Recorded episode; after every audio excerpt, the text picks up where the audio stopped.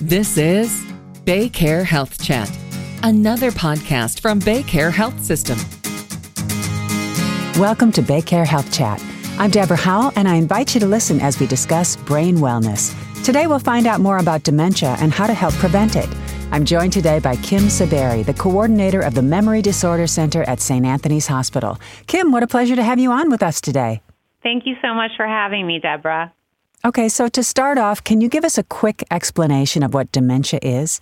Dementia is an umbrella term, and it means a person is having more than normal cognitive changes and it's affecting their ability to perform their activities of daily living independently, like managing finances or driving. There's several different types of dementia. The most common type is Alzheimer's disease, and some of the more common types are vascular dementia, frontotemporal dementia, and Lewy body dementia. And what are some risk factors for developing dementia?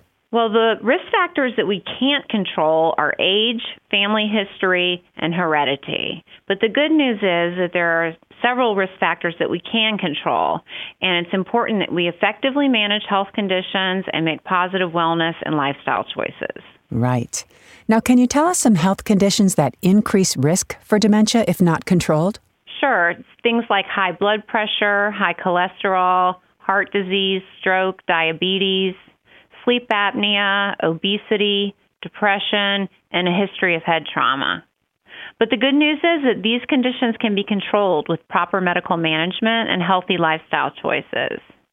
It's pretty amazing because the brain is only 2% of our body weight, but it receives 15% of our cardiac output and 20% of our total body oxygen consumption. So, heart health equals brain health, and strategies for overall healthy aging equals brain wellness. Okay, so now the American Heart Association has some recommendations for diet and exercise. Let's have you spell those out for us. Okay, eating a diet low in saturated fat, low in sugar, and having lots of various fruits and vegetables. So you want to think Mediterranean diet. And you can go to the American Heart Association's website at heart.org for more information. Good. And now, how important is exercise? Research shows that regular participation in physical activity reduces the risk of developing dementia.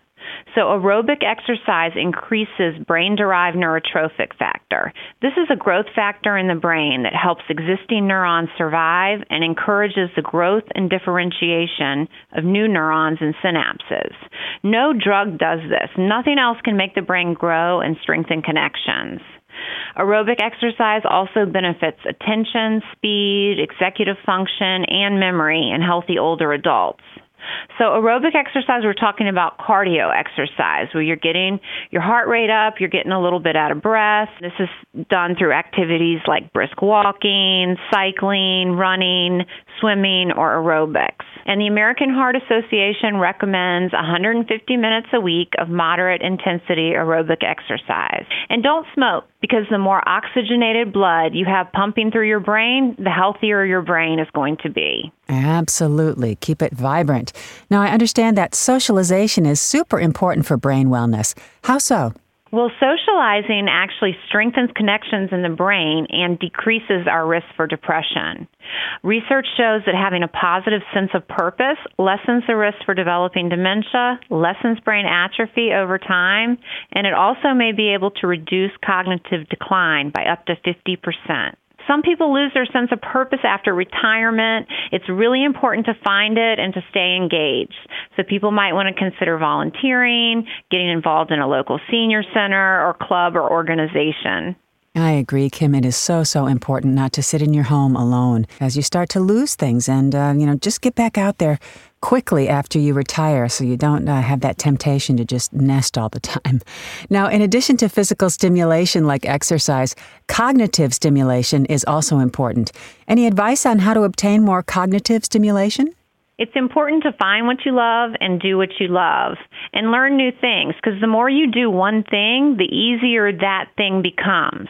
So you need to either continue to increase the level of difficulty of the activity, like if you're doing crossword puzzles, you need to continue to do more and more challenging crossword puzzles, and also just do a variety of activities. You know, it's pretty simple. Eat a variety of things, do a variety of activities. Just make each day a little bit different, and that's going to do you some good. Now, what about our daily habits, routines, and strategies?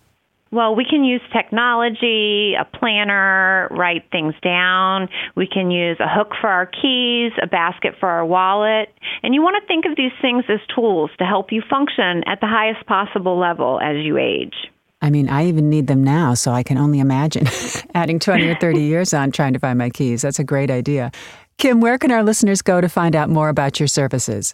You can contact the Memory Disorders Center in St. Petersburg at 727 825 1595 or the Memory Disorders Center in Clearwater at 727 298 6025. This has been so enlightening. I learned a lot. Thanks for all the good information today, Kim. Thanks for having me, Deborah. And that wraps up this episode of Baycare Health Chat. Head on over to our website at baycarememories.org for more information and to get connected with one of our providers. Please remember to subscribe, rate, and review this podcast and all the other Baycare podcasts so we can share the wealth of information from our experts together. This is Deborah Howell. Have yourself a terrific day.